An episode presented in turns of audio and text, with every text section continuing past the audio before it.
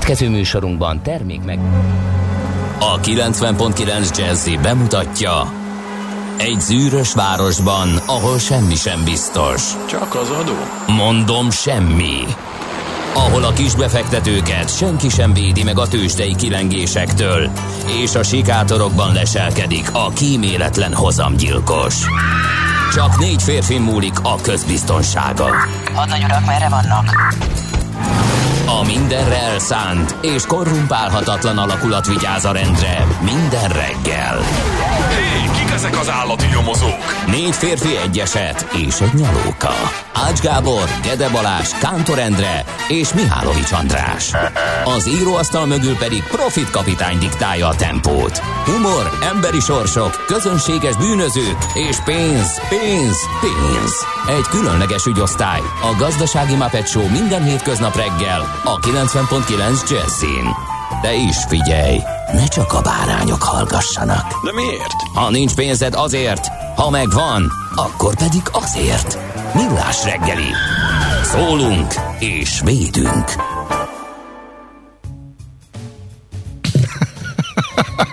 Bocsánat. Ezt nem hiszem el. Jó reggelt kívánok! De ez tényleg filmbe illő jelenet volt, ahogy Mihálovics András vette a nagy levegőt, és rájöttem, hogy nincs előttem mikrofon, és kerestem, hogy és majdnem belebeszélt a semmibe. És tudod, hogy miért van ott? Mert a mikrofon tegnap, a feje mögött volt. Tegnap reggel elhajtottam, miután végeztünk itt, hogy fel tudjak állni, ne üssön bele a hasamat. Ezért elhajtottam jó messzire, és tessék, most meg nem találtam. Na, akkor jó reggelt kívánunk, ez a Millás reggeli, ám 6 óra 33 perckor 2021. augusztus 17-én Ács Gáborral és Mihálovics Andrással. 0-30-20-10-9-09 lehet SMS-ben, Viberben, Whatsappon, bármi. Megkérdezte valaki, mi ez a zene, ami a előttünk szólt. Hát a híres Flótás Szent Martin nem csak fújja, hanem énekel is. Úgyhogy, és erre nem számítottunk. Erre egyikünk sem, de ezek szerint a hallgatók sem. Meglepett bennünket Szent Martin ezzel a szerzeményével, finoman fogalmazva, és kulturáltan közelítve a témához. Úgyhogy ez az a nap igen. Első SMS-e egyébként, úgyhogy azért olvastuk be. Általában vannak olyan dalok, meg úgy szeretjük a pontos kezdés érdekében, hogyha úgy alakul, hogy éppen nem jön ki pöcre a daloknak a vége, akkor az instrumentális dalokat könnyű lehalkítani, mert véletlenül sem szeretnénk egyik zenemű eszmei mondani valóját, szavakban kifejtett eszmei mondani valóját, csak úgy a közepén a művészbe folytani, ezért az ugye mindig egyszerűbb és könnyebb, hogyha instrumentális részeknél úszik rá a szignál, és hát azt hittük, hogy az iménti dalnál is majd ez így bekövetkezhet, hogy pontosan induljon a műsor. Nem számítottunk arra, hogy ebben komoly velős szövegek fognak előbukkanni, és hát így módon nem tudtunk sajnos időben kezdeni, mert az mégiscsak hát komoly legyilkolása lett volna a műnek, hogyha megfosztjuk a hallgatókat a mondandó kifejtésétől az előadót. Úgyhogy ezért is hallgattuk majdnem végig az instrumentális részig a iménti zeneszámot. Reméljük, mindenkinek nagyon tetszett. No, hát nézzük, hogy mi köthető augusztus 17-énhez, anélkül, hogy tovább lovagolnánk az iménti témán, a játszintokat nagy szeretettel köszöntjük nevük napja alkalmából, és lássuk, hogy születésnaposok, akik ma ünnepelnek természetesen, őket külön is köszöntjük, vagy mihez köthetik ezt a szép augusztus 17-i dátumot. Hát kérem szépen, 1932-ben pont ezen a napon adták át az első magyar villamosított vasútvonalat, 1932-ben. Nem kisebb távolság, ugye az első vasútvonal az Pest és Vác között volt, az nem volt olyan hosszú, de ez Hegyeshalom Budapest. És a Kandó-féle villanymozdony közlekedett rajta már 1932-ben. Hú, de elöl jártunk annak idején. Aztán 1977 Az Arktika orosz atomjégtörő a tengerhajózás történetében először áttört az északi sarki medence jégpálcéján, és eljutott a sarkra. Tehát akkor azóta az visszafagyott, ugye? Mert ha utána mentél volna 1977. augusztus 30-án, akkor ott egy nagy lyuk volt, és ott hagytak egy, gondolom, egy úszófolyán egy szovjet zászló. Az rögtön utána visszafagy, tehát az nem sokáig váratott magára. No, azt egyébként sose értettem, az atomjégtörő kifejezést. Egy időben minden atom volt. Már atomtenger alatt járó. Hát atom meghajtása. Hát sejtem, nem vagyok ennyire akkor mi analfabéta, hanem mi, hogy gond? Ott egy mini atomerőmű dolgozik a belsejében, az aztán sose áll meg. Gyakorlatilag igen. Menő. Van a legkisebb fiamnak egy kedvenc sorozata, és ő szokta nekem ezeket mutogatni, és olyan vicces, ahogy fölvilágosít ezekbe a témákba. Mi is a címe? Nagyobb, legnagyobb. National Geographic Channel-en megy, és mindenféle témában a felhőkarcolóktól, a ilyen hajó, olyan hajó, hídépítéstől, minden érdekes műtárgynak a történetét, illetve a technikai részleteit egészen érthető módon mondják el, és ott hallottam ezekről vagy ott néztem az atomtengeralattjáróknak a működését is, úgyhogy igen, egészen érdekes, még annak is, aki mondjuk így óckodik az ilyen műszaki dolgoktól, illetve ezeknek a megértésétől. Igen. No, én meg megnyitottam azt, amit először nem akartam beszélni, a 1947-ben, augusztus 17-én történt a szentendrei tömeggyilkosság. Ez egy ilyen nagyon mord, és mondom, ne foglalkozzunk már ezzel, de egyébként 1947-ben történt, gyakorlatilag a valaha véghez vitt legtöbb halálos áldozatot követelő magyar bűncselekmények között kiemelkedő helyen áll ez a bizonyos sorozatgyilkosság, és az elkövető kiléte, meg hogy miért tette mindezt, azt máig nem lehet tudni.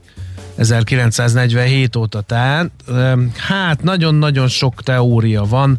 Ugye azzal érveltek a helyi bűnüldöző szervek akkoriban, hogy egy kitelepítésből visszaszivárgott sváb nemzetiségű elkövetőnek a bosszúja volt, de azonban ennél több jel utal arra, hogy egy háborúban megzavarodott volt szovjet katona lehetett a tettes. Ezt több teória is megerősíti, és állítólag szerelmi viszonya volt az egyik áldozatnak a nevelőanyjával, és ebből valamilyen konfliktus miatt megdühödött, és innen kezdett álmokfutásba, melynek áldozatul esett 5-10 éves fiú első körben, utána pedig nem messze onnan egy turista házaspár is. Azt mondták, hogy a turista házaspárnak pusztán annyi volt a szerencsétlensége, hogy rosszkor voltak a rossz helyen, hogy nem maradjon szemtanú, és egyébként lőfegyverrel követték el ezeket a gyilkosságokat, és hát azt gondolom egyébként, hogy akkoriban hát nem is nagyon igyekeztek felderíteni azokat a bűncselekményeket, amelyeket a ideiglenesen hazánkban állomásozó szovjet fegyveres erők tagjai követtek el, legyenek ezek közúti balesetek, vagy ittas vezetés, vagy bármi egyéb, úgyhogy akkor ilyen állam az államban volt a itt állomásozó, úgyhogy ezen talán meg sem lepődünk, hogy nem derült ki azóta sem. Hát utólag azért ugye azt tartják a legvalószínűbbnek a témával foglalkozó szakértők, hogy emiatt kicsit eltussolták az ügyet, és azért nem terítették fel. Na, még egy évfordulót azért ide olloznék, mégpedig 1977-ből szintén a budapesti Népligetben ekkor nyílt meg a planetárium, amely azóta sem nyitott újra, mióta bezárták, ugye erről valamikor beszéltünk, sajnos, pedig az egy ilyen klassz program volt. Na, nézzük a születésnaposokat, itt van mindjárt 1935. augusztus 17-én született Szőke Katalin, kétszeres olimpiai bajnok magyarúszó, aztán Fritz Wepper, Derek főfelügyelő társa, Harry Klein alakítója, ugye német színészről van szó, 1941-ben született, aztán rá egy évre Újréti László, Jászai Mari díjas magyar színész, a József Attila Színház örökös tagja. Aztán egy nagy kedvenc, Robert De Niro amerikai filmszínész, őt szerintem nem kell bemutatni, de Sean Penn sem. Sem színészként, sem rendezőként, nagyon-nagyon jó filmjei vannak Sean Pennnek. 1960. augusztus 17-én született, és hát itt van István Kokó Kovács, a Kobra, ahogy őt hívták, 1970-ben született. Én nem győzöm felidézni azt, amikor a Juan Pablo Chacon elleni mérkőzése volt. Egy ország szerette meg a boxot és szurkolt Kokónak, és ment a meccs, mondom, hát ez sima liba lesz, mert már fejére tette a ökölvívó kesztyűjét a Chaconnak, meg ilyeneket csinált. Elmentem zuhanyozni, és mikor elzártam a vizet, és elkezdtem magam szappanozni, akkor hallottam Öcsi bácsinak a hangját, hogy jaj, nem szabad, jaj, az István, jaj, és kimentem úgy, ahogy voltam, csúrom vizesen megnézni, hogy mi lehet a jaj, és akkor már üveges tekintettel, illetve merev térdekkel ment a szorítóba, úgyhogy én pont lemaradtam arról, ami ott történt, de hát Kovács István ne ekézzük, mert azért számtalan siker hát is fűződik a nevéhez. Hát ez mérekézés ez. Olimpiai, világ és Európa bajnok magyar ökölvívóról van szó, úgyhogy hát csak elmondtam, hogy azért ez milyen furcsa fintora a sorsnak, hogy egy csomó meccse volt, meg egy csomó sikere, meg nem tudom, én meg tessék, így emlékszem. Jaj, szoktál pont ebbe az egy... Igen. No, és akkor Isten éltesse Radics Gigit, magyar énekesnőt, 1996-ban augusztus 17-én született. Oké. Belindát említetted? Nem, direkt gondoltam, hogy valami zenét akarsz. Belinda Carlisle, amerikai énekesnő, aki a 1989-es év, vagy 88-89-ben előadott néhány slágerével és bájos videóklipjeivel vétette észre magát, és aki, hát az volt az a időszak, vagy az a néhány év, amikor berobbantak a zenecsatornák, és ha nem akkor lett volna, valószínűleg kevesebben emlékeznénk rá, de így mindenki, aki akkor volt fiatal, hát például a Circle in the Sand, igen.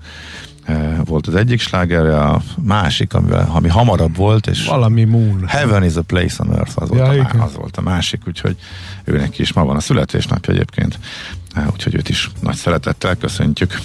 Jó, na akkor viszont nézzük, nem zenéljünk egyet gyorsan. Na, mit is ír, hogy is hívják, azaz lapszemle következik, egy klasszikustól ollózva. Gábor, pizsamás utak? Így hívják az egynapos figyelj, buszos utazásokat. Most erre cuppant rá teljes magyar sajtó, nagyon sok helyen olvasom. Megosztja ugyanis a szakmát az, hogy jók-e azok a megoldások, hogy hajnalban indulsz, csobantsz egyet az Adrián, este hazajössz, és másnap hajnalra már itthon is vagy. Ez nem jó vagy nem jó kérdése. Ez egy egyszerű piaci folyamat, van rá igény. Én figyelj, borzasztó érzés volt ezt látni, olvasni. Én is nyilván megnéztem, amikor láttam vasárnap a buszkatasztrófáról a az is híreket. Ilyen egynapos volt? Persze, hát ennek apropóján nézi most ezt mindenki, mert ez volt a lényeg. És én sem tudtam, hogy ez ilyen gyakori és ilyen sok. Én sem. Tehát, hogy 20 ezer forintért az emberek azért, hogy tengert lássanak, két éjszakát körödnek a buszon, péntek éjjel oda, ott vagyunk X helyen, egy napot, majd pedig a következő éjszaka ismét a buszon alszunk, és akkor reggelre hazaérünk. Tudtam, hogy van ilyen, de most ezekből a cikkekből kiderült, hogy ez nagyon sok és rendszeres. És figyelj, eleve csomóan már szokták negatív jelzőkkel illetni azt, aki tudod, hogy oda megy a tengerre csak azért, hogy szelfizzen egyet, és hogy én soha nem szerettem ezt a fajta hozzáállást. Bárkinek az utazási szokásait legyünk már megértőek, hogyha valakinek vagy így jó, vagy ennyi fér bele neki. És szerintem én Én nagyon rosszul éreztem magam, hogy borzasztó, hogy pont egy ilyen csapat, akik nyilván kispénzű turisták voltak, és lehet, hogy életük élménye volt, hogyha arra az egy napra elmentek, és ott voltak a tengernél, hogy velük történt. És akkor, amikor ezt láttam, gondoltam, hogy egyből ennek megint meg, és majd be fog indulni majd itt az anyázás, hogy minek így menni, meg ez nem is élet, meg így, meg úgy. Szóval, és akkor most jönnek igen a hírek, hogy van-e ennek értelme. Szóval szakma meg ne kritizáljon. Tehát a kereslet életre hívta ezt a fajta utazási akkor formát senki is. Nem. Úgyhogy én ezt nem örülök neki. Én szerintem tudomásul kell venni. Jó, hát akkor van rá kereslet, van, aki így szeret utazni, van, aki meg fontos neki, hogy elmenjen olyan helyekre, ahova egész életébe vágyott, és csak ez fér bele. Igen, nem kell szállást fizetni, egy napot ott voltam. És ugye Velence a másik ilyen célpont, mint kiderült, az kicsit távolabban, meg hosszabb az út, de a éjszaka visszamódon ez működik. Úgyhogy, na mindegy, szerintem erről ennyit. A tragédia kapcsán.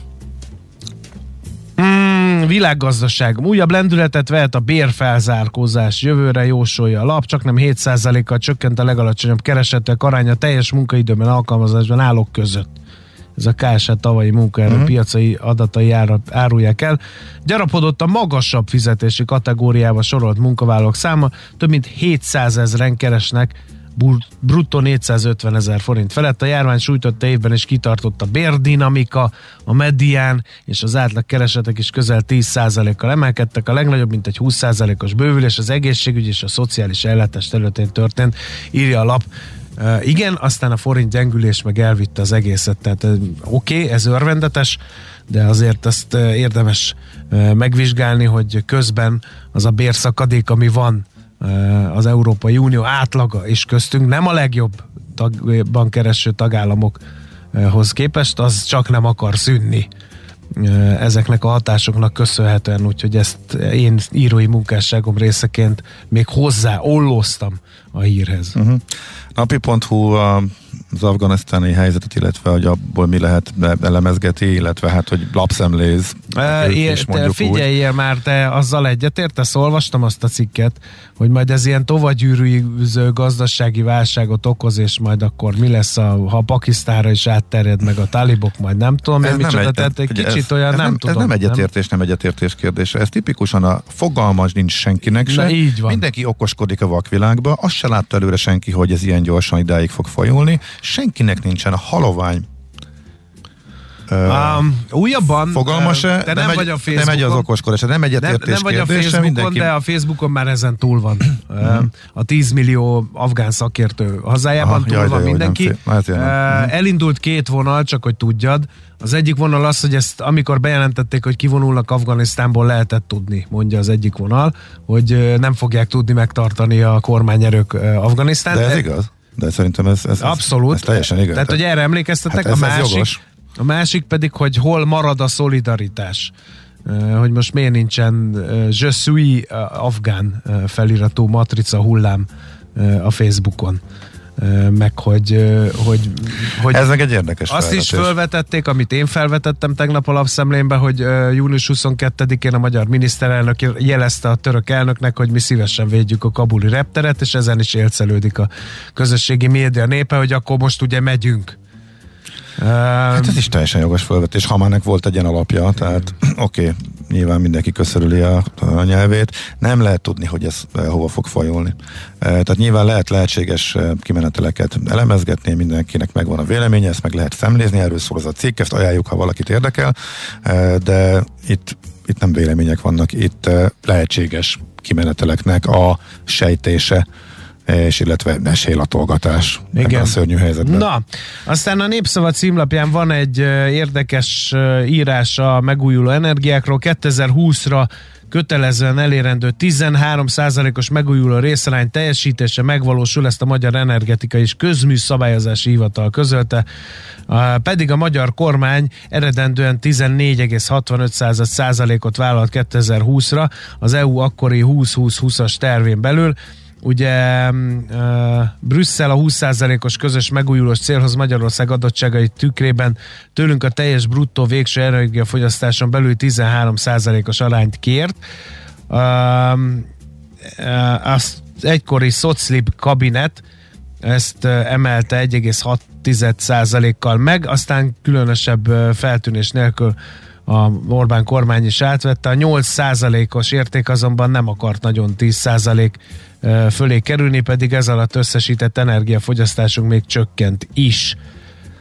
Hívja fel a figyelmet a Népszabad, de akkor ezek szerint mégis megvalósult. Nehéz azt gondolni, hogy ez nem fog megvalósulva, tekintve, hogy olyan szintű napelem vagy naperőmű telepítési láz robbant ki az országba, hogy meglepő helyeken találok irdatlan nagy naperőműveket a országban, jártamban, keltemben. Úgyhogy ez egy örvendetes, de ne pihenjünk a babérjainkon, vahová fejlődni, tegyük is ezt, mondom én, megint csak írói munkásságom részeken. A 24.hu egy tipikus, mondjuk ugye mutigyanós ügyet vett föl, a Hernádi családhoz kötődik. Röviden összefoglalva, Hernádi Zsolt MOL vezér rokonának az érdekeltsége vásárolt meg még korábban a fővárosi önkormányzattól egy telket, a Volt Campingnek a telkét Esztergomban, és Hernádi Zsolt másik rokona a polgármester Esztergomban, és ezt a telket, és csak ezt a telket, mert többére is érkezett kérelem, de elutasították őket, átminősítették belterületté, és szépen kiszámolják a cikkben, hogy hány, hát inkább 100 milliós nyereséget éltek el ezáltal. Most már árulják ezeket a telkeket, és még oda ment a lap vevőjelöltként érdeklődni, és ezekből az árajánlatokból kiszámolták, hogy emiatt, ja, és egyébként egy zárt ülésen igazából szakmai indokok hiányában történt ez a belterületén nyilvánítás, amivel jól jártak a tulajdonosok, ami a legérdekesebb így az egészben, hogy amikor ügyfélként oda mentek, akkor kimondottan úgy promózták a lehetséges vásárlónak, akinek az újságíró kiadta magát, hogy hát ez Hernádi Zsolt biznisze, a leggazdagabb magyar listán is megtalálják, és hogy az ő nevével próbálják eladni a dolgot. A városban, ahol Hernádi Ádám a polgármester, és az ő hathatós segítségével sikerült ezt a telket úgy felértékelni, hogy ez egyáltalán az üzlet létre jöhessen, ez tehát a 24.hu-n olvasható. És a fent nevezett top menedzsernek nem ez az első ügye Esztergomban, hiszen egy luxus szálloda is működik ott az ő neve alatt már. Ugye? De ott mi az ügy? Na mindegy, hát az, hogy most úgy tűnik, hogy Hernádi Zsolt figyelme Esztergom felé fordult. Magában azzal semmi baj nincsen, ha valaki luxus, gazdag ember és luxus szállodát üzemeltet, ha itt a móddal, ahogy sikerül felhajtani az árat, az, hát fogalmazunk, nagyon-nagyon finoman vett fel bizonyos kérdéseket. Na, mehetünk tovább? Of course. Na, akkor a tőzsde következik gyorsan. Hol zárt? Hol nyit? Mi a sztori? Mit mutat a csárt? Piacok, árfolyamok, forgalom a világ vezető parkettjein és Budapesten. Tőzsdei helyzetkép következik. No kérem szépen, hát a budapesti értéktőzsde irányadó mutatója ezúttal 0,4%-ot szánkázott lefelé, 50.183 ponton állt meg. Stagnált az OTP 16.680 forinton, és egy nagyot esett a MOL, 1,5%-nál többet, 1,6%-ot 2390 forintig. A Richter tudott egyedül erősödni a blue chipek közül, 23%-kal kereken 8.800 forinton állt meg, majdnem fél százalékot esett a Telekom, 434 forintig. A kisebb papírok közül a Masterplastot vennénk elő, annak volt értelmezhető forgalom, de nem volt nagy mozgás, 43%-kal ment fölfelé a Masterplast, és a Waberers piacán is volt némi turbulencia, ott viszont 2,8%-os mínusz láthattak a befektetők. Ezek voltak. Ja, még talán az Alteót ide olloznám, ott 2,7%-os plusz volt viszonylag értelmezhető forgalomban, de ez ilyen igazi nyári forgalom, úgyhogy ne tessék 100 milliókra gondolni, csak néhány 10 millióra a kisebb papírok esetében. Na, akkor külföldön? Külföldön rossz volt a hangulat Európában, itt az Afganisztánból érkező hírek, meg a szokásos vírus, meg inflációs félelmekkel könnyen meg lehetett magyarázni, és estek az indexek alapvetően Amerikában. pedig a szokásos forgatókönyv látszott, tehát a rossz hírek nem hírek, emelkedjünk és újabb történelmi csúcsra húzták a mutatókat, ahogy az az elmúlt hetekben, hónapokban lényegében minden nap előfordult, már ugye lehet számolgatni. Kis rotáció megint volt benne, a technológia inkább esett, de összességében jóval több. Összességében az indexek szintjén emelkedés volt, ami igazából érdekes volt, hogy darabra, ha nézzük, akkor azért több cégnek esett az árfolyama, mint amennyi emelkedett, viszont a nagyobb súlyú ciklikus papírokban kitartott az emelkedés, és ezért az indexek így tudtak újabb csúcsra nőni. Az S&P az 0,3%-kal kicsivel kevesebb, a Dow Jones meg nagyjából hasonló mértékben emelkedett, úgyhogy ez volt, és a Nasdaq úgy tudott emelkedni, hogy a két legnagyobb, úgy tudott kicsit esni, hogy a két legnagyobb komponense, az Apple és a Microsoft is fölfelé tartott. A Teslát viszont megütötték, ismét a szokásos sztori, most megint vizsgálódnak egy baleset, egy önvezetős baleset ügyében, és ez adott okot a befektetőknek arra, hogy profitot realizáljanak. Az S&P-nek az idei emelkedése már majdnem eléri a 20%-ot, 19,3%, az utóbbi napok rotációja miatt a Nasdaq ismét lemaradt, és csak 15%-on áll, de hát ez is nagyon szép ahhoz képest, amilyen eredményeket lehetett látni, meg amilyen bizonytalanok a kilátások. Tőzsdei helyzetkép hangzott el a Millás reggeliben. Egyrészt mi van, kedves hallgatók, bepunnyadtunk?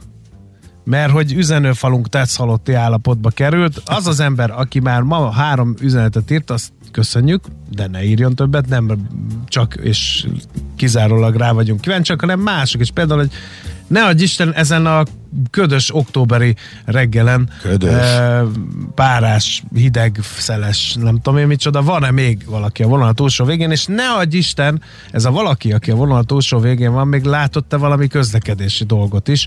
Én magam a reggeli közlekedésben, kukás autó előzésben egyéni legjobbamat hoztam, összeszámoltam 6 darab kukás autót sikerült megelőznöm, még beértem.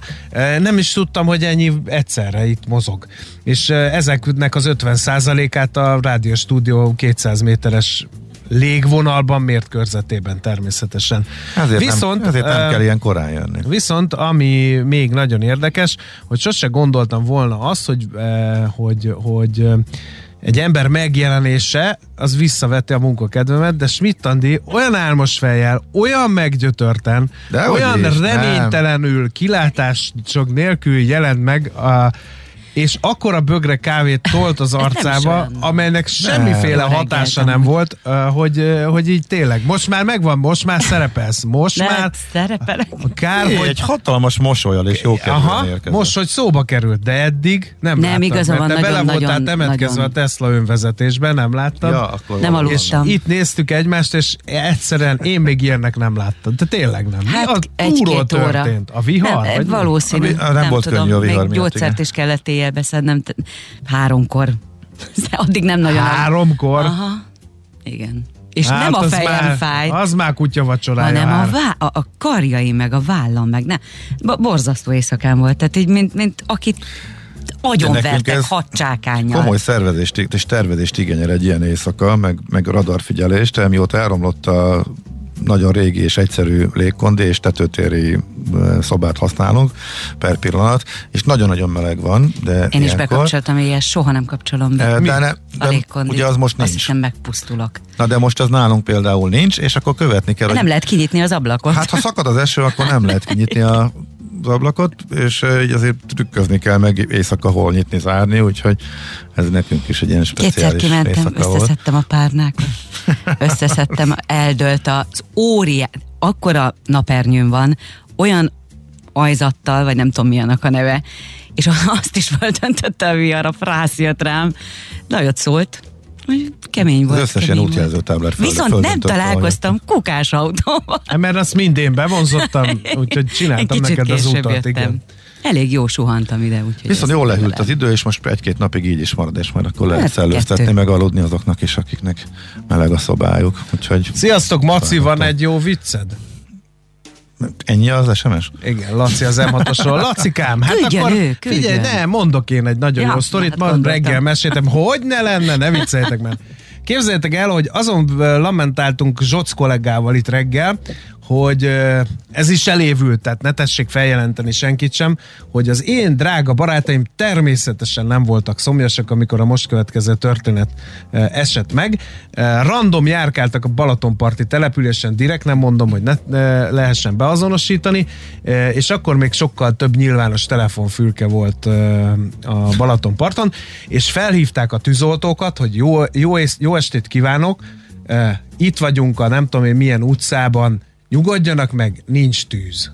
És ezt éjjel megcsinálták még vagy 15-ször, hogy most ebben az utcában vagyunk, nyugodjanak meg, itt sincs tűz. És ezen gondolkoztunk, hogy ez nagyon vicces, persze. Egyáltalán nem vicces szerintem, de se a baj. A tűzoltók biztos nagyon jól szórakoztak. Szerintem vicces egyébként, de az a kérdés, hogy ez jogszerű-e, nem, mert hogy etikátlan az biztos, de hogy jogszerű-e, mert hogy igazából nem vak riasztást csináltak, és nem, tehát ez viszonylag gyorsan 5 másodpercre feltartották a vonalat. Talán ez van. És a Zsolt szerintem nem jogszerű.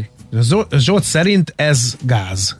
Nagyon gáz, persze. Igen. De hogy jogilag nem tudjuk megítélni, nem vagyunk jogászok, mi nem tudjuk a szabályokat, úgyhogy csak a... Na, Laci, remélem elégedett az M6-osról, ennyit. Ez volt a vicc? Ez volt a vicc. Ja, értem. Kicsit jobbra számítottunk, jót nevettünk, de... Szerintem ez egy vicces történet. Nem tudom, hogy maga a telefonközpontos a tűzoltóknál, hogy fogadta ezt, hogy egész éjjel ment ez a harcacárét. Na, hát kedves hallgatók, itt vannak. 1-től 5-ig lehet pontozni Maci viccét, úgyhogy... Vegyük el a jó kedvét medve kollégának, kíváncsian várjuk. Azt kell még egy kávé. Azonnal. Na, de jöjjenek gyorsan a hírek, mert fontos témákkal foglalkozunk utána. Műsorunkban termék megjelenítést hallhattak. Valamit csináljunk azzal a mikrofonnal, a minden segít neki. Nem a mikrofonnal, itt valami a gombbal. Ja, persze. Ráduplázott, ugye, még egyszer megnyomódott. Na, mindegy. No, elindult a szignál és átugrottuk. Nemrég volt az ismétlő tűzvédelmi oktatás a Katinka hallgatónak, ott az volt, hogy a segélyvonalak nem rendeltetésszerű használata nagyon csúnya büntetést hozhat maga után, abban nem vagyok biztos, hogy szabálysértésnek vagy bűncselekménynek minősül. Ez most így van. Amikor ez az eset történt a 90-es évek elején, akkor még egy kicsit más volt a szabályozás. Természetesen, de nem nyert el a kis történetem az osztatlan sikert a hallgató közönségnél, de egy biztos, hogy legalább hallgatnak bennünket, úgyhogy légy szíves, vágjad ki a rezet, ne ilyen nagypapásan nyűnyörögve vezessük. Egyetlen egy kommentárt tartok érdemesre arra, hogy reagáljak rá. Az a hallgató, aki így nemes egyszerűséggel ennyit írt, hogy hülye vagy, annak azt szeretném mondani, hogy egy kicsit cseréljünk szerepet. Mi lenne, ha most éppen otthon kávézik, vagy ül az autójában, vagy munkahelyén, nem tudom én mit csinál, és akkor megjelennék az ajtóban, becsengetnék, bekopognék, belépnék, stb. És ugyanezt mondanám. Ő nem média személyiség. Neked ja, viselned kell a kritikát. Hát ezt viselnem kell. Én most így viselem, csak... Na. Én is, és nem is biztos, hogy én kritika. Is ezt üzenem. A hülye vagynak van egy olyan értelmezése is, hogy hú, hülye vagy, milyen jó fejcsávó. Ahhoz szoktak smiley-t küldeni. Nem egyértelmű, úgyhogy szerintem nem fogod ezt tudni eldönteni. Igen. Na, de szerencsére... De mondjuk el, hogy kik vagyunk, mink vagyunk, főleg ha már sikerült a szignált is átugolni. Szerencsére a Millás reggeli a 90.9 Jazzy rádión ebből is egy kicsit más, mint a szokásos reggeli rádióműsorok, hogy ilyen eszmecserék is beleférnek, főleg, hogyha Ács Gábor van itt velem szemben. De leginkább, ha Mihálovics András kapja az ívet, és ehhez hasonló üzeneteket. Budapest legfrissebb közlekedési hírei, itt a 90.9 Jazzin.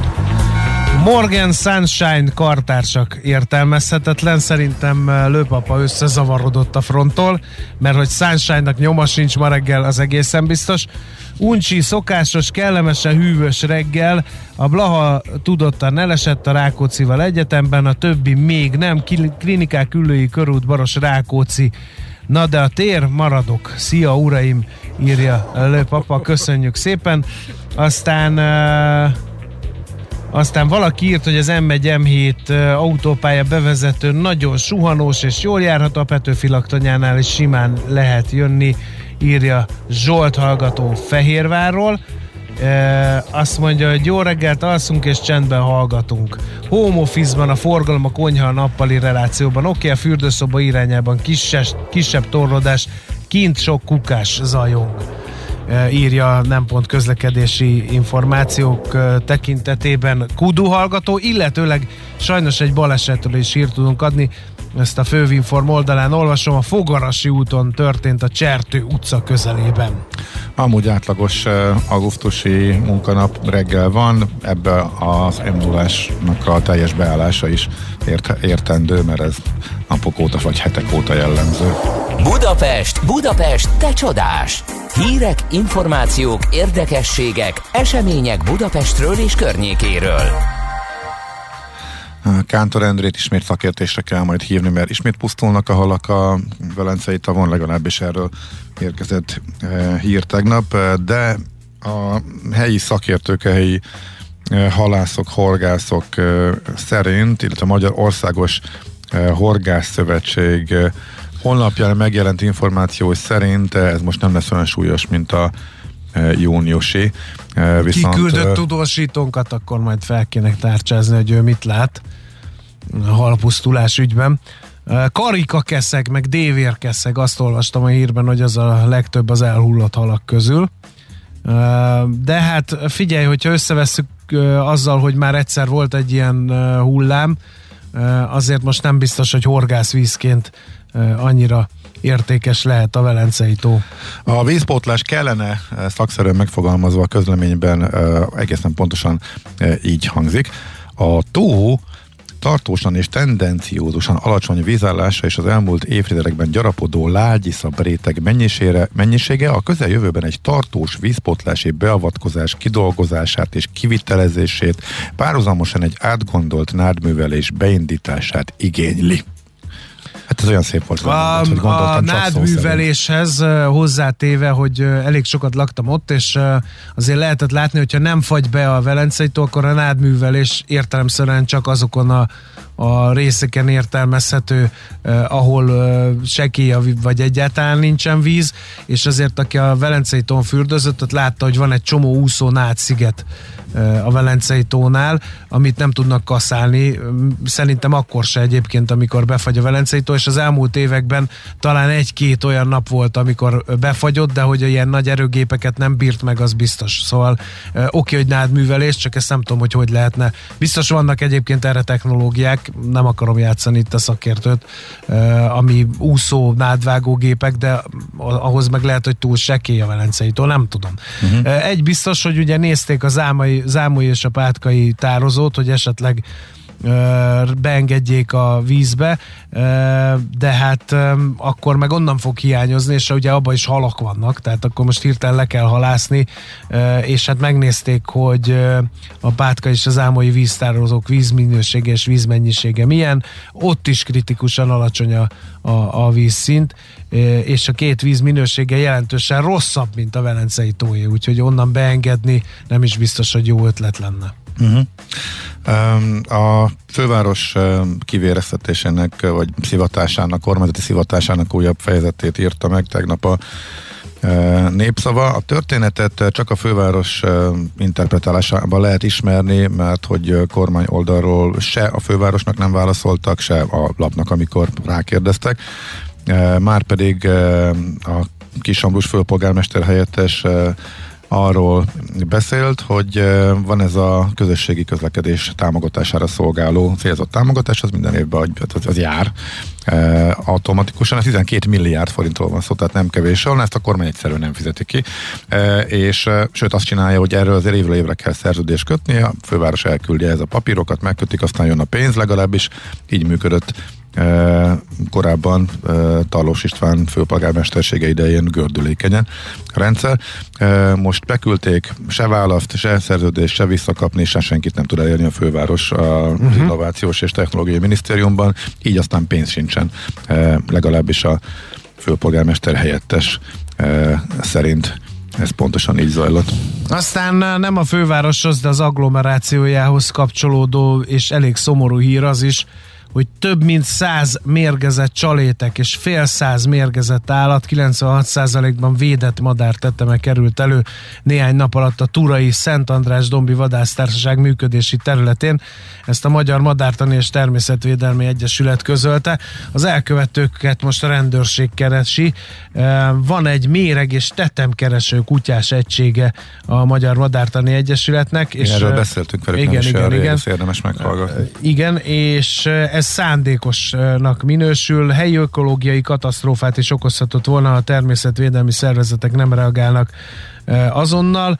A helyszínelés során talált bizonyítékok, az elpusztult madarak tünetei arra utalnak, hogy idegméreggel kezelték a csalétkeket, amelyeket nagy számban helyeztek el a területen. Nem kizárólag a ragadozó madarakra és dúvadakra jelentenek veszélyt, hanem bármilyen állatra, sőt az emberre is. Ezért kérik, hogy aki gyanús húsdarabokat, tyúktojásokat vagy elpusztult állatot talál a szabadban, ne nyúljon ezekhez, hanem azonnal értesítse a hatóságokat. Egyébként arra utal maga az elkövetés módja, hogy nagy területről próbálták teljesen kiirtani a ragadozókat, és hát 96%-ban, mint említettem, védett vagy fokozottan védett madárfajok estek áldozatul ennek a módszernek. 44 rétihéja, 2 egerészőv, 2 erdei pityer, 2 róka és hamvas rétihéját is találtak, amit szerencsére azonban sikerült megmenteni. Hú, ez nagyon durva történet, igen. Nekünk a Gellért hegy a Himalája. A Millás reggeli fővárossal és környékével foglalkozó rovata hangzott el.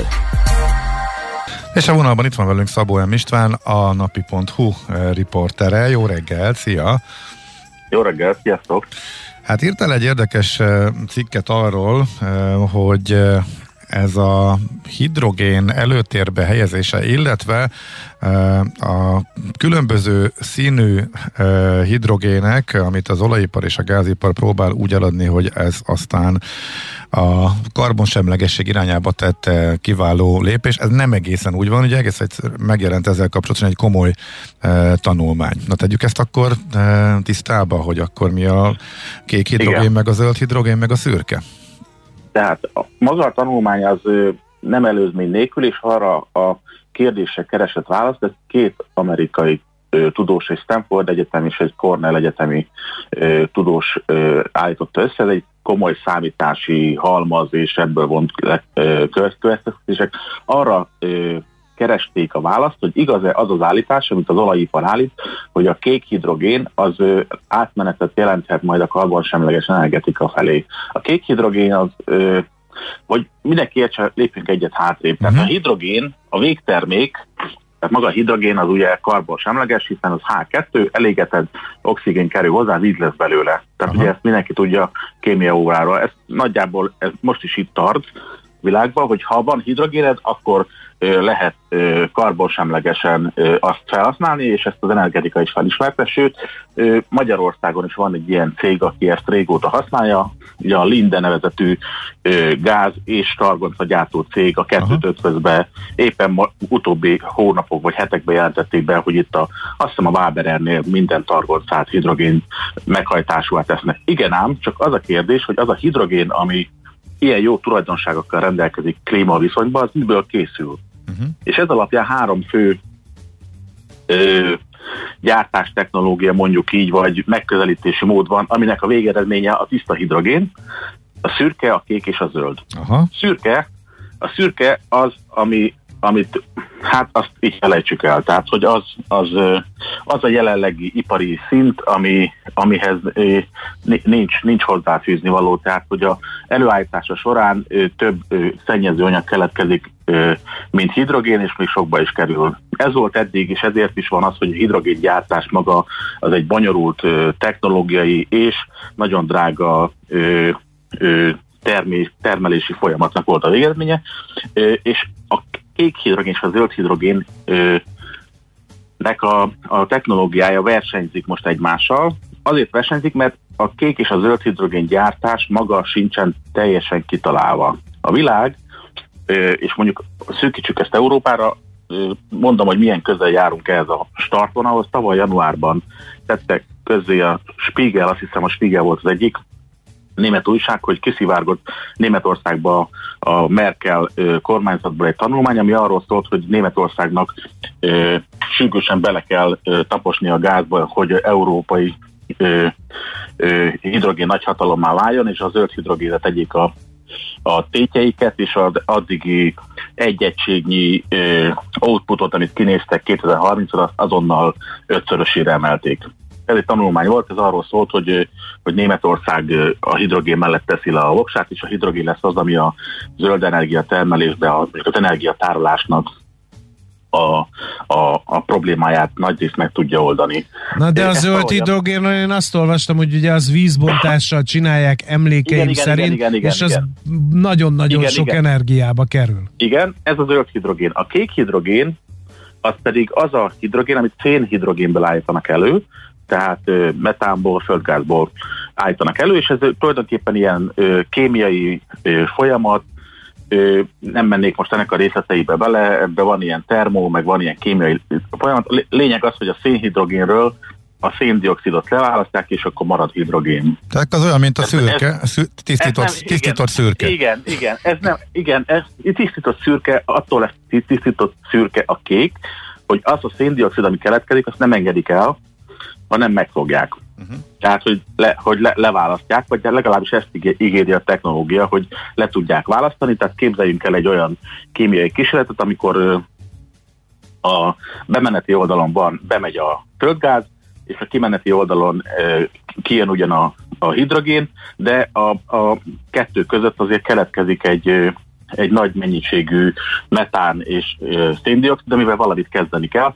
Most ez pont ugyanaz, mint a szén erőműveknél, hogy bemegy a szén, a végén kijön az áram, de a füsttel, ezzel a széndioxiddal valamit kezdeni kellene. A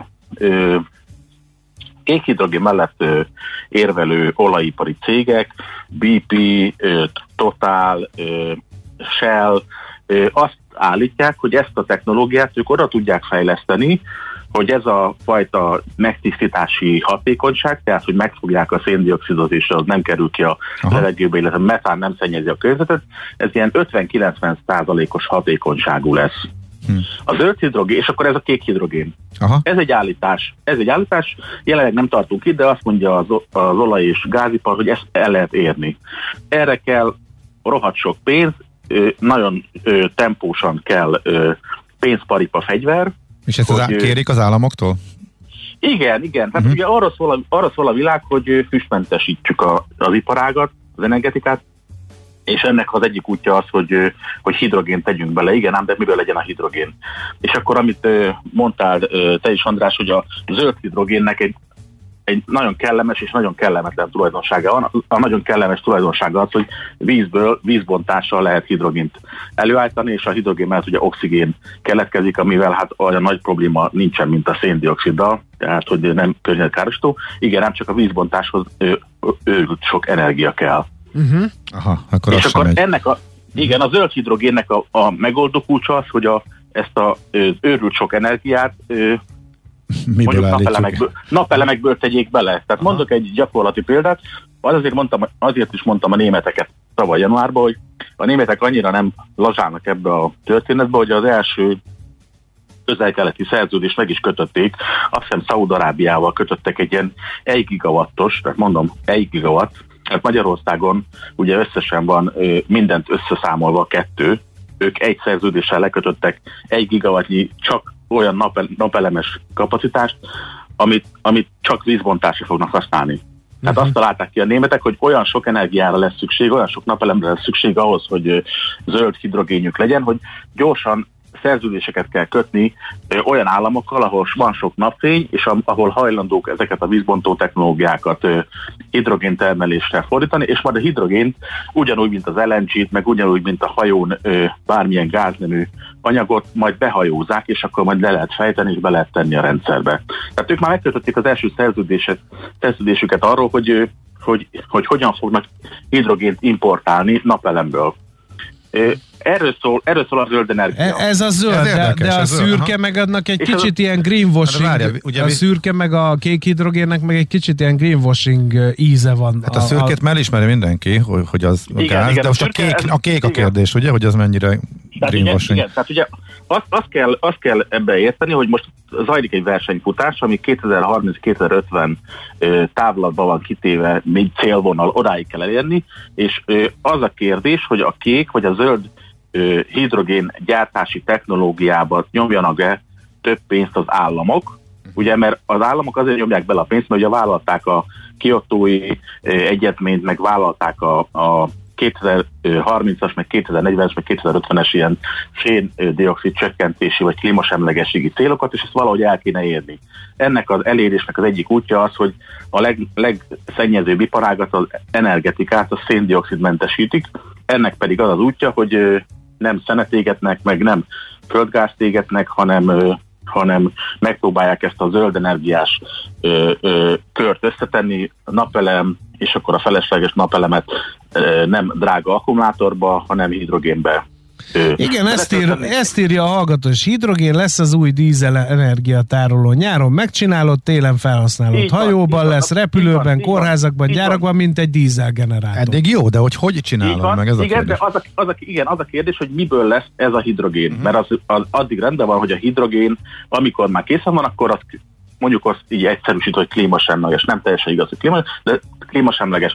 Az a kérdés, hogy miből csináljuk meg. Tehát, mint amikor a bort a palackba azt műtrágyából állítják elő, vagy szőlőből. Nagyjából ez a eklatáns különbség. Jó, akkor vissza a kékhez, amit nagyon nyomnak az olajcégek. Ugye erről derült ki, hogy mégsem olyan, mint amilyennek ők beállítják. Mert? Ugye azért érdekes a történet, hogy amerikaiak hozták ezt ki, meg kiszámolták, mert éppen a Joe Bidennek a hatalomra kerülése ugye az együtt jár itt az amerikai zöld fordulatnak a felkarolásával, bár ezt elég jelentősen megnyírmálták az utóbbi időben, de kiderült, hogy van ebbe például egy 8 milliárd dolláros, mondjuk úgy, hogy ösztönző, fejlesztő csomag, ami a kék hidrogénre van címkézve.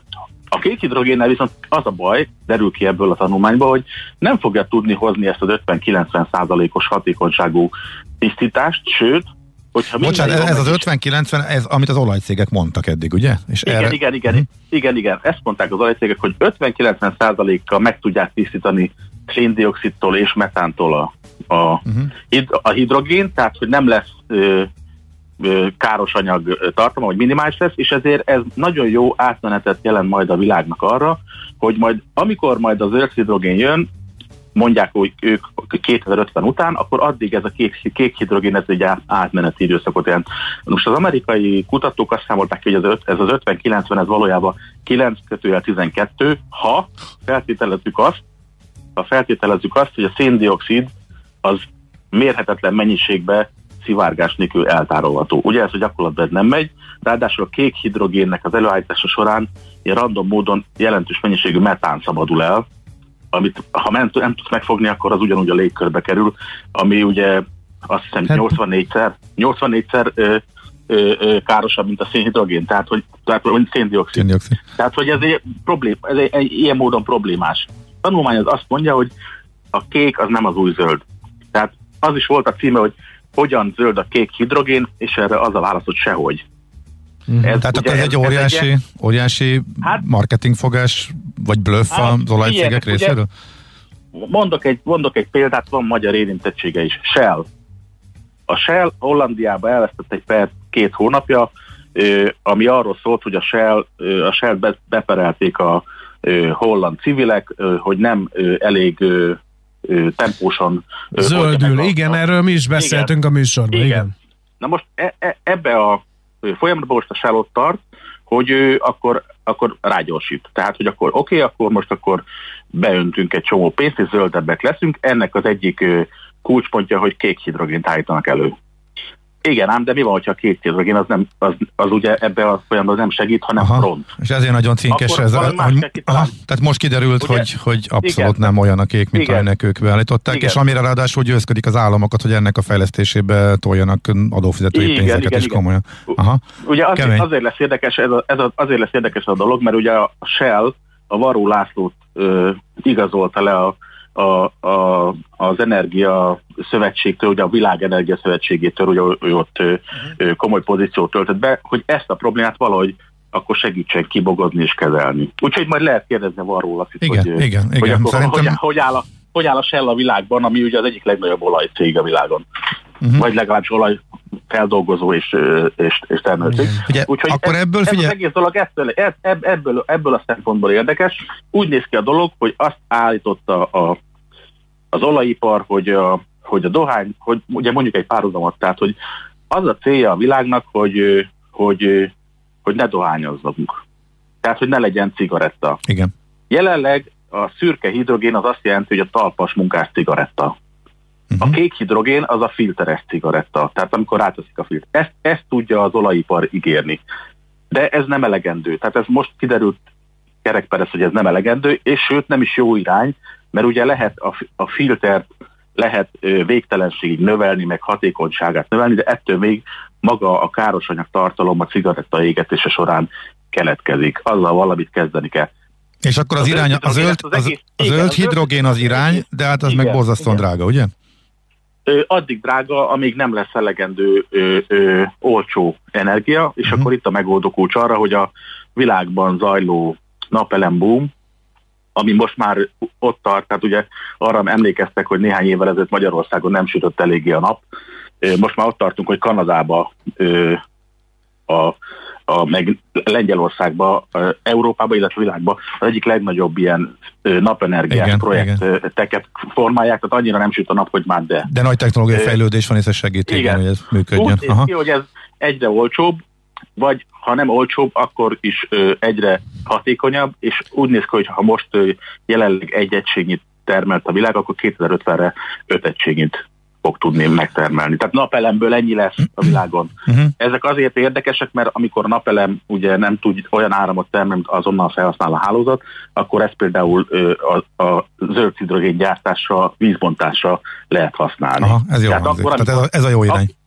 Igen, akkor, amikor arról beszélünk, hogy itt mindenki be van tojva az energiapiac, hogy jaj, jön a negatív ár a piacon, hogy akkor pont, ez pont arra jó, hogy mint egy villámhárító, hogyha egy hálózatban már nem kell a fogyasztóknak az áram, de a napelem cellák, vagy napelem réteg meg termelnek, mint az őrült, akkor ez be kell adakolni. Értjük, és akkor lehet belőle zöld hidrogén. Aha. Hát figyelj, köszönjük. Nagyon érdekes volt. Köszönjük szépen, hogy ezt elmagyaráztad. Ez tök jó, hogyha tisztában látunk, és ez hát jó, hogyha sokak tudnak erről, úgyhogy köszönjük szépen, hogy ennek a jelentőségét így bemutattad nekünk, ennek a felismerésnek, illetve ennek a kutatásnak, és hát kíváncsian várjuk majd a olaj- és gázipar reakcióját is erre, hogy mi lesz. Na, szép napot, köszönjük, jó munkát! Szia! Sziasztok! Szabó M. Istvánnal beszélgettünk, a napi.hu riporterével, energetikai szakújságíróval, mondhatjuk. Így most rögtön jövünk a rövid hírek után. Műsorunkban termék megjelenítést hallhattak. No, az UniCredit Bank oldalán van egy podcast sorozat, pénzügyekről nyakkendő nélkül, ez a címe. Itt a bank szakértőivel beszélgettek olyan témákról, amelyek nem csak ugye a pénzügyi világnak érdekesek, milyen új útjai vannak a bankolásnak, milyen ez a fenntartható pénzügyi gyakorlat, mi a jó az üzleti életben, milyen jó gyakorlatok vannak, úgyhogy ezekről esik szó, és ennek az egyik epizódja tulajdonképpen egy olyan téma, amely az előző ügyhöz is kapcsolódik, ez pedig a bizonyos ESG betűszó mögé rejtőzik ez a bizonyos téma. Ezt fogjuk kifejteni, nem csak a podcastben, hanem most itt nektek kvázi csinálóként, Vízkeleti Sándorral, az Amundi alapkezelő vezérigazgatójával. Szervusz, jó reggelt kívánunk! Jó reggelt kívánok én is nektek! Én nagyon bízom benne, de azért, hogy mindenki, vagy nagyjából mindenki tudja, hogy mit lehet sejteni az ESG betűszó mögött, de biztos, ami biztos, és jó pap holtig tanul, és a többi alapján fejtsük meg, hogy mi is az az ESG befektetés.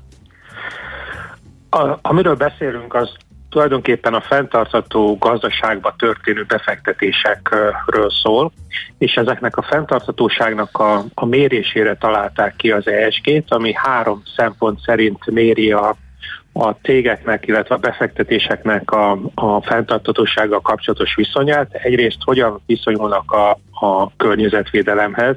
Ugye látjuk a klímaváltozással kapcsolatosan azért egy csomó feladatot, problémát, kockázatot okoz a cégeknek, hogy változik a környezetünk, illetve milyen hatással van a környezetre.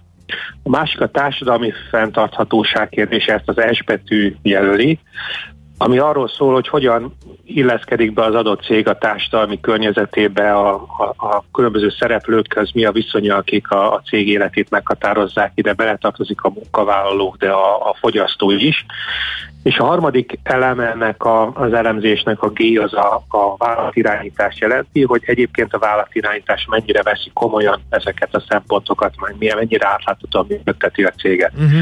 Tehát ez a három szempont szerint mérjük a vállalatok jövőbe vetett sikerességét, próbáljuk meghatározni. Az egész rendszer kulcs momentuma az, így hallva a szavaidat, hogy kik és milyen módszertan alapján értékelik az ilyen cégeket. Így van, és talán ez az egyik buktatója is, hogy még nem alakult ki egy teljesen egységes elemzési rendszer, metodika, hogy hogyan is kell ezeket a szempontokat pontosan mérni. A szabályozók rengeteget foglalkoznak ezzel a kérdéssel mostanában, de hát tulajdonképpen az új világ, amiben nagyon sok adatot tudunk begyűjteni, és akár mesterséges intelligenciával feldolgozni, tulajdonképpen arról szól ez, hogy a vállalatok, cégek elkezdenek magukról rengeteget jelenteni, akár a különböző károsanyag kibocsátással kapcsolatos adatokat, például környezetvédelmi értékeléshez, akár azokat a programokat, amiket a munkavállalóiknak csinálnak, illetve a rengeteg jelentést a cég működéséről. És hát ezeket azokat az adatokat össze kell gyűjteni, fel kell dolgozni, ehhez már rengeteg számítógépes algoritmus létezik, de elemzői segítség is kell hozzá, és akkor lehet mérni így a cégeknek a működését. És ez bárki megteheti? Tehát bármelyik bank csinálhat egy osztályt, ami ESG értékeléssel foglalkozik? Csinálhat, nem egy olcsó mulatság, úgyhogy már elkezdtek alakulni olyan független cégek, akik pont azt próbálják nyújtani, hogy ők elvégeznek ilyen értékeléseket, elemzéseket, amelyeket aztán utána a befektetők, vagy akár a bankok fel tudnak használni a saját minősítésükhöz. Akkor most beszéljünk ennek a minősítésnek a buktatóiról is egy kicsit. Ugye hallhattuk az előző beszélgetésben itt a hidrogén kapcsán, hogy van egy jelenség, amikor egyes vállalkozások zöldebbnek tettetik magukat annál, mint amilyenek ők valójában. Ezt hívják ugye greenwashingnak. Azt olvastam több helyütt, hogy például ez az ESG értékelés pont a kiforratlansága miatt egy melegágya ennek a greenwashing jelenségnek. Igen, mindig is vannak vadhajtások, tehát vannak olcsóbb kvázi olyan jelentéseket készíteni, ami azt sugalja, hogy minden rendben van, mint tényleg megcsinálni mindent, ami mögötte van. Tehát ahogy fejlődik majd a világ, meg egyre jobban tisztázódnak azok a kategóriák, vagy fogalmak, illetve azok a metódusok, vagy számítás, amivel ezeket a mérőszámokat mérni lehet, de kevésbé lehet majd így csalni. Tehát ennek már most is vannak azért megoldásai. Tehát ha ezt valaki komolyan veszi, összegyűjti az adatokat olyan cégeknek, olyan tanácsadó cégeknek, vagy olyan segítőknek, vagy minősítőknek az adatait veszi figyelembe, akik azért ezt komolyan veszik, akkor ki lehet szűrni, hogy ki a komoly és ki a komolytalan. Uh-huh.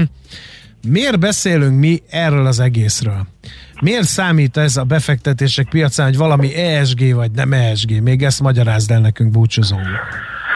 Azért, mert rájöttünk, de ez igazából nem is új jelenség, hogy egyszerűen csak a pénzügyi mutatókból, hogy most jó a profitja a cégnek, vagy jó a növekszik az árbevétele, vagy nyeresége, az nem elégséges információ ahhoz, hogy megítéljük, hogy mondjuk a befektetésük jól fog-e teljesíteni a következő 1-2-3 évben.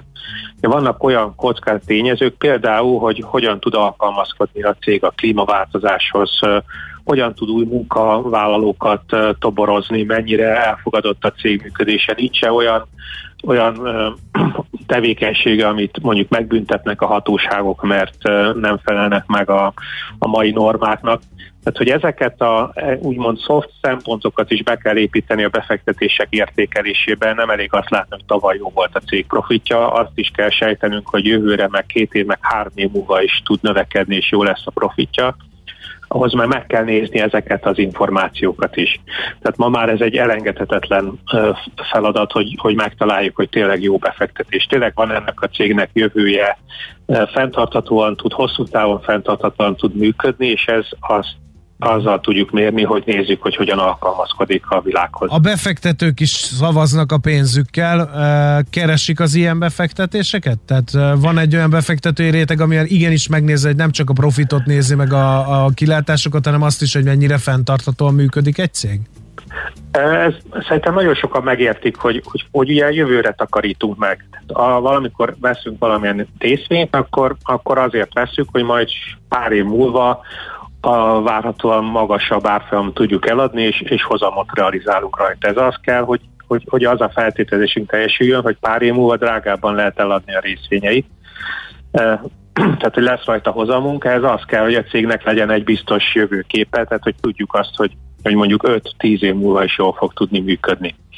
Ehhez pedig szükség van ezekre az adatokra. Az látszik, hogy egyébként az elmúlt években az ESG jó minősítéssel rendelkező cégeknek az árfolyama gyorsabban növekszik, mint azok, akik nem veszik ezeket figyelembe.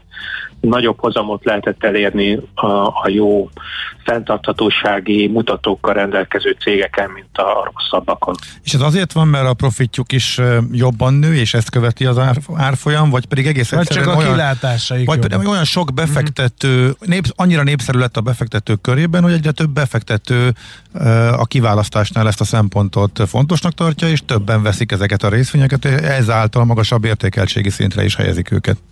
Ez így van, tehát egyrészt a kereslet is meghatározza mindig általában a részvények árfolyamát, tehát azoknak a cégnek leginkább a részvények folyamat után nagy a kereslet, értelemszerűen, hogyha valamilyen mutató alapján nagyon népszerű egy adott befektetés, akkor annak felhajtja az árát.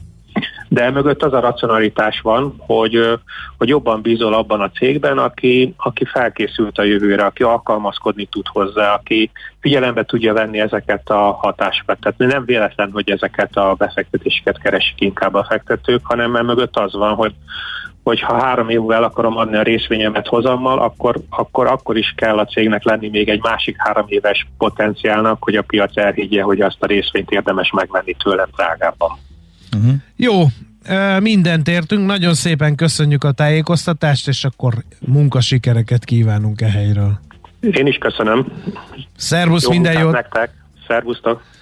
Vízkeleti Sándorral, az Amundi alapkezelő vezérigazgatójával fejtettük meg, hogy mi is az az ESG, és miért jó, hogy ez van, meg milyen árnyoldalai is vannak, mert természetesen nincsen rózsa tövis nélkül. Ezt a cicahátat látni kellett volna, de sajnos a kamerák kívül estő látó szögének sugará belül nem látható volt Schmidt Andinak a nyújtózkodása, ami arra szolgál, hogy felpesdítsa a vérkeringését, és jól tudjon híreket mondani. Meg a miénket is. A tiédet. Tegyük hozzá. Úgyhogy... igen, abszolút jó kedvre derített minket, szerintem ezt elmondhatjuk. Na. És hát ő is most már pörög és fölébredt és azt erős túlzásnak érzem, de mindjárt megbeszéljük vele akkor, de csak a hírei után.